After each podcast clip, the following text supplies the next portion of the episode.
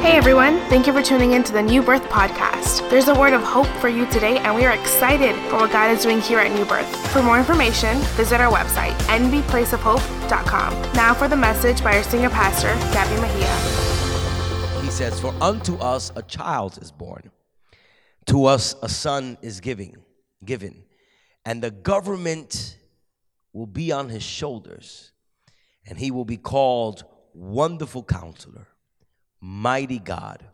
Today we're going to talk about everlasting Father and Prince of Peace. When we talk about these names, when Isaiah says, He shall be called, it's not the way we call children. I, my name is Jose Gabriel Mejia, aka Gabby. That's my name.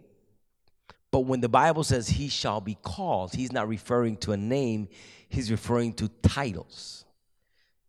He shall be called. If his name were to be Everlasting Father, so then why would the angel tell Mary in Matthew chapter 1, verse 18, and you shall conceive a son, and you shall call his name Jesus, for he shall save his people from his sins? Why would the angel tell Mary his name is Jesus? Because Jesus is his human name but when Isaiah says he shall be called, he's not referring to a name, he's referring to titles. My name is Gabby, right? That's my name. But my title is pastor. I teach in the school, so I'm a teacher. I sit on a commission in Kissimmee, so I'm part of a commission board member. So I have many titles, but I'm still Gabby. When Isaiah says he shall be called, He's not referring to his name is going to be this, that, and the other. He says, This child who's going to come to the earth, you're going to know he is God because he's going to exercise and execute the titles of Wonderful Counselor, Mighty God, Everlasting Father, and Prince of Peace. Whoever embodies those four titles that's the Son of God. So for 720 years, people were waiting for the arrival of the wonderful counselor, mighty God, everlasting Father, and Prince of Peace. And he didn't show up until 720 years when he is born in Bethlehem. And he says today, he speaks to us today, God, and tells us that he wants us to understand that the God that we serve is an almighty God, but He's also a Father. When I think of Almighty, I'm thinking about power, strength, exousia, authority. Last week, uh, there were several Bible verses that we conveyed as it pertains to exhibiting the mighty God. And some of the quality traits of a mighty God is that a mighty God had power over nature, had power over, over the world, had power. The Bible says in Hebrews that he sustains the world by the power of his mouth. The Bible says that when he would teach, the, the people would say they've never heard teaching like this because he would teach with such authority. When Jesus, on one occasion, calmed the seas and calmed the storms. The disciple says, Who is this man that even the winds and the storm obey him. This is a powerful God. This is a strong God. This is an exuberant God. This is a God that when he opens his mouth, the world stops to hear him speak. What a powerful God. But that powerful God is also a father. When I think of a father, I think of a caring person. When I think of a father, I think of someone that loves. When I think of a father, I think of someone who is tender. When I think of a father, I think of someone who is careful. When I think of a father, I think of someone who, who, is, who is intimate. And so this God is powerful and controls the world, yet simultaneously has the capacity to be tender, to be loving, to be caring. So he says, He shall be called everlasting father. Now, when he says he shall be called a father, he is not talking about having biological children because we all know Jesus didn't have any kids. Jesus didn't get married. Jesus didn't get engaged. Jesus had no relationship with no female. At least the Bible doesn't say it so. I'm going to go with what the Bible says. So Jesus was single and would and wasn't ready to mingle. So he was he was never he was never engaged, he was never married. Consequently, Jesus never had children. However, Jesus became an eternal. Isaiah says, sorry guys, I got a sore throat. Uh, Jesus says, Isaiah says that Jesus was going to be the everlasting Father. How could Jesus be a father if he never have sons? How could Isaiah says say this God when he comes to the planet, he's going to be a wonderful counselor. He's going to be a mighty God, but he's going to be an everlasting father and yet he never had any children. Because when the writer speaks about father, in Hebrews, in Isaiah chapter 9 and verse 6, he's not explaining father the way we explain father. To us, a father is the he who has a child. Everyone who has a child is a father. But the description of father in Isaiah chapter 6 has a lot to do with the description of Psalms chapter 23. When the Bible says, The Lord is my shepherd, the word Lord is the word Rea or the word Rohi, which literally gives the same descriptions of the job title of a father. When he says, The Lord is my shepherd, the word shepherd means my protector. The word shepherd it means my provider, one who feeds me, one who sustains me, one who protects me. That's why when you read Psalms 23, everything the psalmist says to describe his shepherd, he leads me green pastures. He restores my soul. He anoints me. He gives me a surety, uh, um, um, um, Oh my God. He says, he says, uh, he says that mercy and truth will follow me all the days of my life, and I will dwell in the house of the Lord forever. When I look at Psalms 23, what the psalmist is saying, he's saying every description of a father. A father is one that leads, protects, anoints, cover, feeds, love. So when the Bible says that this God, when he comes to the planet, he's going to be an everlasting father. That word father has the same description of the word shepherd in Psalms 23, which means that Jesus is a protector, Jesus is a nourisher. That's why he said, I am the bread of life. Jesus is a feeder. Jesus is an encourager. Jesus is a shelter. Jesus is our protector. So everything that represents Father, even though Jesus had no biological sons, he fulfilled the office of a father, for he promoted and he presented and he exhibited the elements that qualified a person to be a father. That's the God you serve. And that's the greatness of the God that we serve. That on the one hand, He has power over all the universe and all of the world and angels and visible and invisible things. Yet on the other hand, He is tender, He is loving, He protects, He shields, He covers, and He loves us. So to be in there, but the challenge was that the description of this Father is that this Father had to be an everlasting Father. That right there canceled. Let me tell you, in the times of Christ and before Christ, people would say they were gods, people would say they were prophets, people would come and they would say that they were the Messiah. The difference was that Isaiah said the Messiah that was going to come, he had to be an everlasting father. So that disqualified everybody who said, I'm the Messiah. Guess why? Because they were born, they preached, and they died. But Jesus is the only one who was born, who lived and died and rose from the dead and is still seated at the right hand of the Father. He is the everlasting Father. So to be an everlasting Father is to perpetually provide the attributes of a father.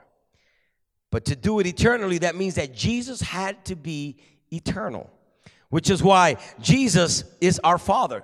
And he promised us in the book of Matthew that he will be with us eternally. That's why in Matthew chapter 28 and verse 20, he says, Surely I am with you always until the end of the age. No Messiah, no false Messiah could have promised that. No false prophet could have promised that. The only one that said that and backed it up was Jesus. So the question is, how is it that Jesus is our Father when Jesus is the Son? Jesus is the Son of God. Can I get a good amen? If he's a Son of God, well, then how could he be the Father and how could he be the Son? You, you can't be the Father and you can't be the Son. You got to pick one. But Isaiah says, Unto us a child is born. I'm sorry, unto us a child is born, unto us a son is given. But then the son is not only a son, but he's also a father. Now, this son, this son that came to the world is who we call the Son of God. Are we right so far? The Son of God is Jesus. But the Son of God is going to operate in different titles. He's going to operate within the title of a wonderful counselor, but the wonderful counselor is the Son. He's going to operate as a mighty God, but the mighty God is still the Son. He's going to operate as an everlasting father, but the everlasting father is still the son. Why? Because everlasting father is not the person, everlasting father is the job description of what he's coming to do. So he is the son by virtue of his purpose, but he operates within the context of a paternal aspect because he does everything a father is supposed to do. That's why Jesus is our father.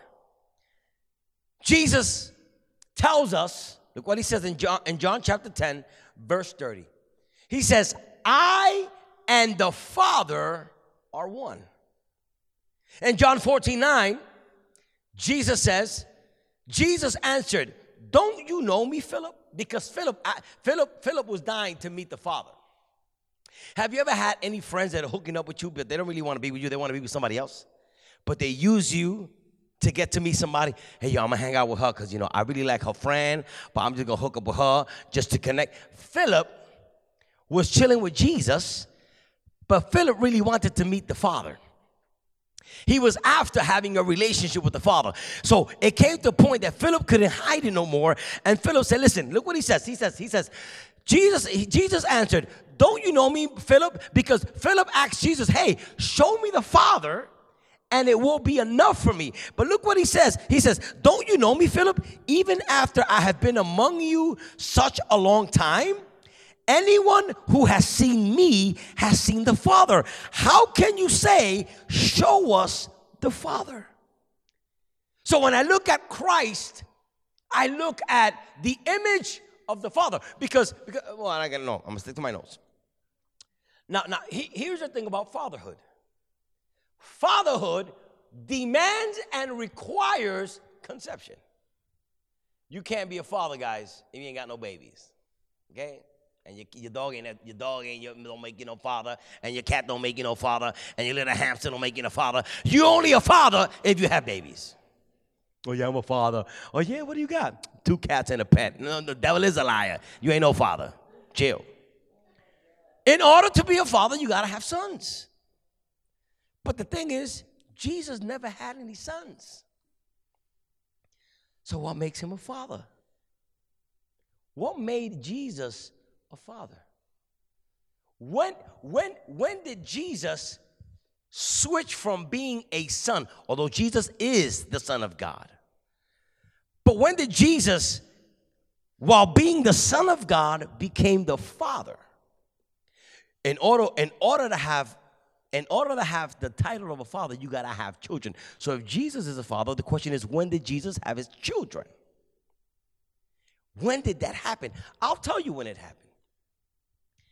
Jesus had his children at the age of 33. Yeah, Google it, yeah. At the age of 33, while Jesus was dying on the cross, Jesus was birthing his church. Jesus is, okay, when Jesus died, the Bible says that when Jesus died, the soldier took a spear and he pierced his side. And when he pierced his side, the Bible says that water and blood came out of his side. Women, if you remember the last time you had a baby, if you had a baby, right before your baby comes out, first, the things that happen is that your water breaks.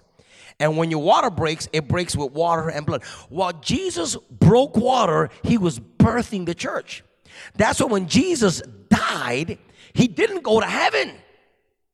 When Jesus died, he went to the bosom of Abraham and he picked up all of his children who had believed in him before he was born Abraham, Moses, Joseph, uh, uh, uh, Jacob, Isaiah, all of these guys. He went to the bosom of Abraham and he picked up all of his kids and he said, Now I can be your father. And he went in there and he took the captivity and he took them to heaven. And from the moment Jesus died and arose from the dead is when he gave birth to his children. That's that's why Paul says in Romans that now we are sons of God, and if sons, heirs, and if heirs, co heirs with Christ.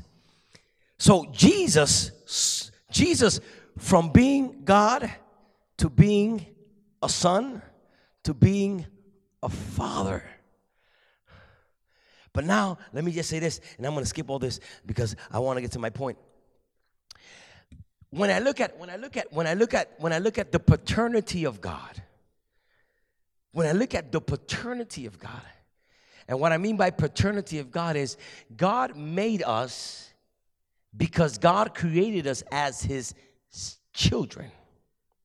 You and I, Genesis chapter 1, Genesis, well, Genesis chapter 2, when God created mankind, God made his babies.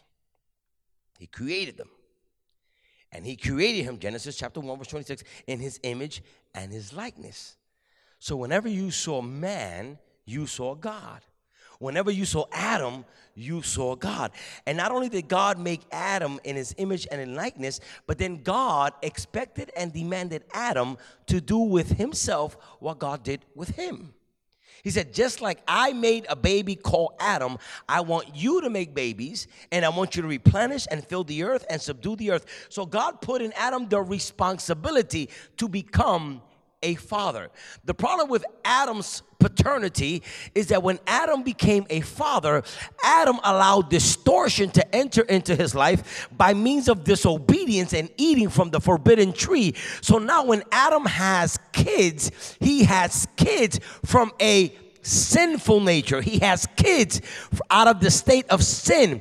And now everything that comes out of Adam is condemned and it is it is distorted because of sin. So what does God do? God does he says, okay, because Adam is my son. I created Adam. I now need to put Adam back in the position where I can give him back. That Paul says in Romans, I want to make him an heir and a co heir with Christ. But I can't give him everything the Father has for the Son because Adam is a sinner. Adam fell in sin.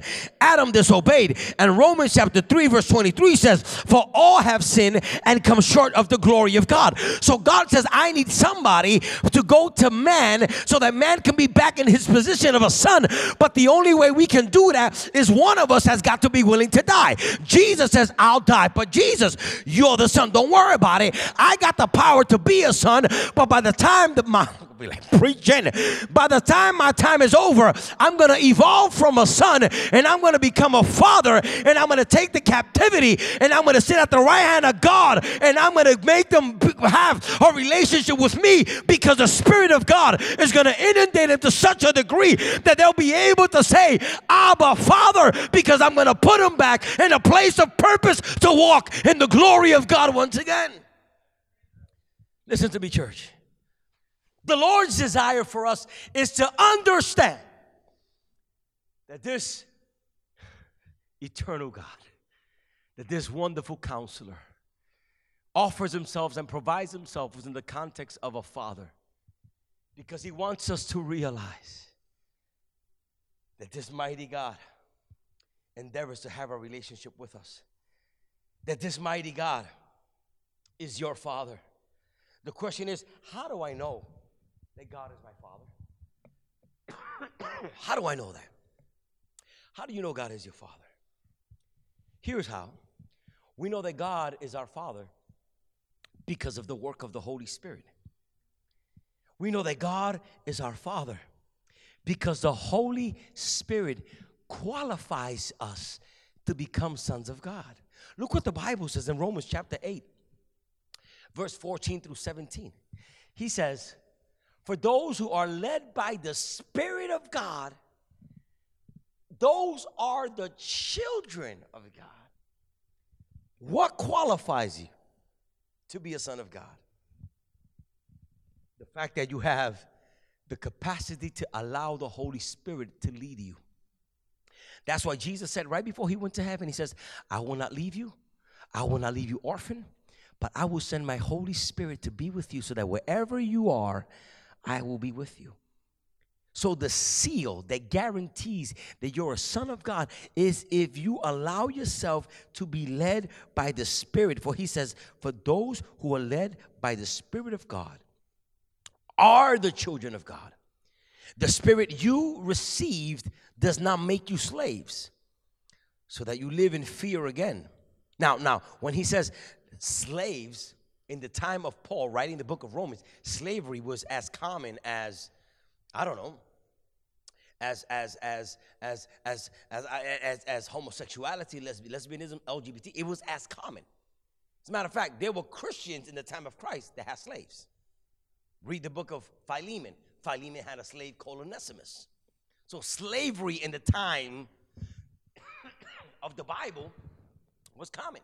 So he says, the Spirit does not make you slaves so that you may live in fear again. What he's saying by that is because aside from slaves, you had house slaves, you had field slaves, and then you had slaves that they were so much connected to the love of the master that the master changed their roles from being a slave to being part of the family. Now, now, now let me just say this. the, the, the concept of earrings, nose rings and earrings, you know, we wear, we wear now as a fashion statement. But if you had an earring on your ear, that meant you was a, you was a type of slave. If you had an earring on your nose, that meant you was another type of slave. If you had an earring in your belly button, I don't know what that means. That's just stupidity nowadays. But why you want to put a belly uh, earring on your belly button? What are, what are you doing? But anyway, so if you if you were a slave with a, with, with, with an earring on your nose, that meant you was a hardworking slave. Check this out. If you had an earring on your left ear, that meant you was a house slave, but you was a slave. If you had an earring on your right ear, that meant you family. And Paul says, those that are led by the Spirit, you're gonna become not slaves, but you're gonna become sons. The spirit you receive does not make you slaves, so that when you live in fear again, rather, the spirit you received brought you, brought about your adoption of sonship, and we cry, Abba, Father. The word Abba is, is daddy. That testifies with our spirits that we are children of God. Now, if we are children, then we're heirs. In other words, God don't just want me to be his son. Being his son comes with benefits. There's a promise for me. And if I'm an heir, heirs of God and co heirs with Christ. If indeed we share in his sufferings in order that we may also share in his glory. So, this everlasting God who has all authority in his hands and has all power in his hands, he says, If you allow me to be your father and to become my son, you have to be led by the Spirit. And if you allow my spirit to dwell in you, not only I, Almighty God, all powerful God, all doing God, all, all, all, this God that controls the world and, and the galaxies and everything, this God, I, I'm willing to become your father, but I don't just want to become your father, I want to make you an heir. I want, to, I want you to embrace the inheritance that I have for you. And he says, All I need you to do is to be led by the Spirit to be led by the Spirit. Because those who are led by the Spirit shall be called the children of God. So, God, who is a father, decides to have sons. Just like Adam was a son of God, Jesus now has children. And this is the craziest thing because now Jesus looks at his children and he says, Now are ye the sons of God. And so the question is, what is the job of a father? What is the responsibility of a father? The responsibility of a father is to protect, is to shield, is to encourage. And I like I like Jesus' paternal gifts. And I say that because when I look at how Jesus was treated by his heavenly Father, and then I see how Jesus treats me. I can see that Jesus applied, you know, you, some fathers are bad fathers because they had no fathers. Some fathers are horrible fathers because their fathers were just horrible. Alcoholics, abusers, never there, come on weekends, once a weekend. And so, because that's their impression of fatherhood, well, then that's what they know. But Jesus' fatherhood, Jesus' paternal gifts, when I look at Jesus, how he treats me as his son, because I, again, Jesus is the Son of God, but because Jesus is God, then God is the Father, God is the Son, God is the Holy Spirit. And so when I look at when I look at how Jesus treat me, he treats me the way the Father treated him. When Jesus was born, the Father was there. When Jesus was a baby, his entire life, the Father was there. As a matter of fact, most of the conversations that Jesus had in prayer, when he spoke to God, he said, Father. When he rose Lazarus from the dead, he said, Father, I know that you hear me. But for these people that they don't believe, he said, Lazarus, come. When you look at Jesus at the cross, he said, Father, forgive them, for they know not what they do. Most of Jesus' time in prayer, when he would pray, he was speaking to the Father. All of Jesus' life, Jesus was never alone.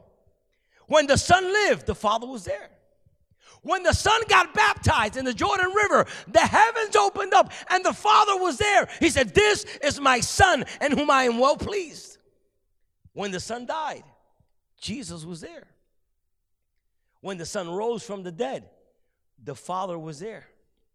When the son went to heaven, the Father received him with open arms. And right now, up until this day, Jesus is seated at the right hand of the Father. So now Jesus treats us who are his spiritual children, because Adam was the first father who failed. Jesus is the second Adam who fixed it. And when I look at Jesus, Jesus says stuff like, I'll never leave you, I'll never forsake you, I'll be with you always until the end of the world. So Jesus is the eternal Father who promises to be there for us. And so I don't know your relationship with your dad, or I don't know your relationship with your children. But I do know that once you start embellishing and establishing a relationship with Jesus, your image of a father can change. Your perspective of a father can change. Your capacity to embrace the love of your heavenly father could change. So Isaiah says, This child is going to be born a son, but this son is going to become a man, and this man is going to become a father, and this father is going to teach us that everything He has, He wants to give for us. So, church, as I close, I want to encourage you today to walk in the power of the knowledge of the Father you serve. That He is mighty, but He's also loving. That He is willing to do abundantly and exceedingly above that we could ever imagine or think that he controls the wind, that he controls the world, that he has all power. That powerful God says, I want to be your father. I want you to embrace me. I want you to receive me. I said in the first service at, at five, my dad, when I when I re, when my earliest memories of my dad and myself, my dad was a body a body a bodybuilder. That was diesel just like your pastor. Uh, I'm prophesying. That's what I'm doing. My, my, my, father, my father had my father had muscles you have no idea. My father was, was diesel. And and I would go to school and kids would mess with me. And I remember I was saying, well, I'm gonna get my father. My father would show up, everybody was scared of him. He was strong. And he had a gold teeth right here. So he's shining his teeth and his muscles, you know, messing with my dad. And everybody who saw my father got afraid. Yet when I saw my father, I was not intimidated because he treated me different than what he treated my enemies. My enemies saw him as a big, mighty, powerful person, but me, his son, saw him as That's my friend. That's my comforter. That's my protector. So he would use his muscles to fight people, but he would use his muscles to be tender and catch me and throw me and play with me. This everlasting Father says, I got all power to crush the devil under your feet. I got all power. I got the keys of, of hell, death, and the graves in my hand. But at the same time, I am the Father that feeds you, that nourishes you.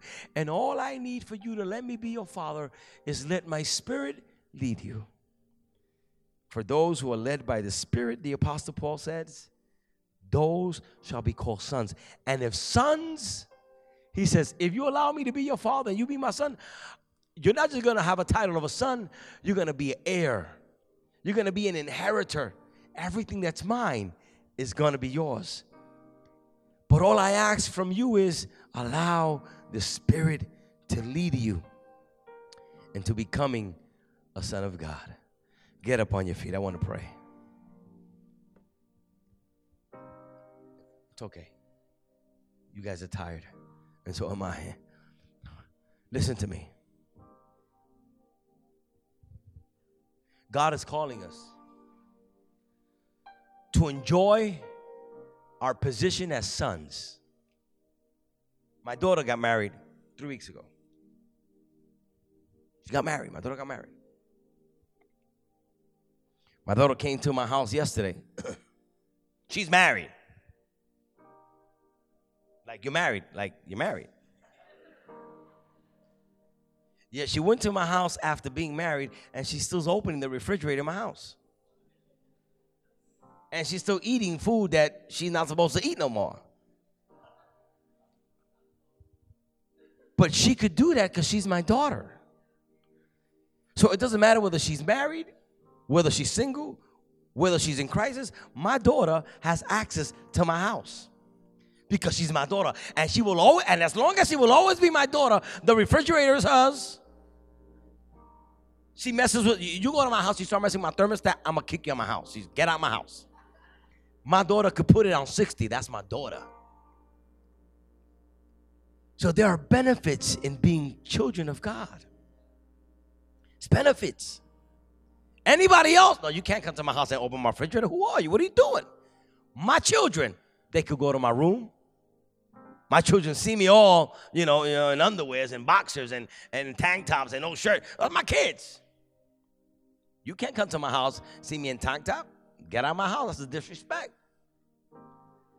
There's something about being children that gives us access. And it don't matter. Listen, listen, my daughter is married with, with her husband, but when she sees me, she still treats me like she's my baby girl. Doesn't matter. She gonna have kids one day. But when she comes home, she's gonna be like, I'm in Poppy's house. And there's a sense of, a baby in her. Because that's what fathers do. Your God says, don't, don't just receive me as your master. That's what Paul says. No, this whole slave-like mentality. I'm not. I, don't be led by the Spirit of God to be a slave. No, be led by the Spirit of God to be a son. That you can come boldly to the throne of grace.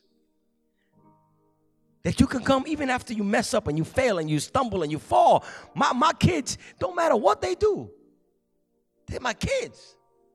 And I'm going to love them even when they mess up. And so, God, God the Father,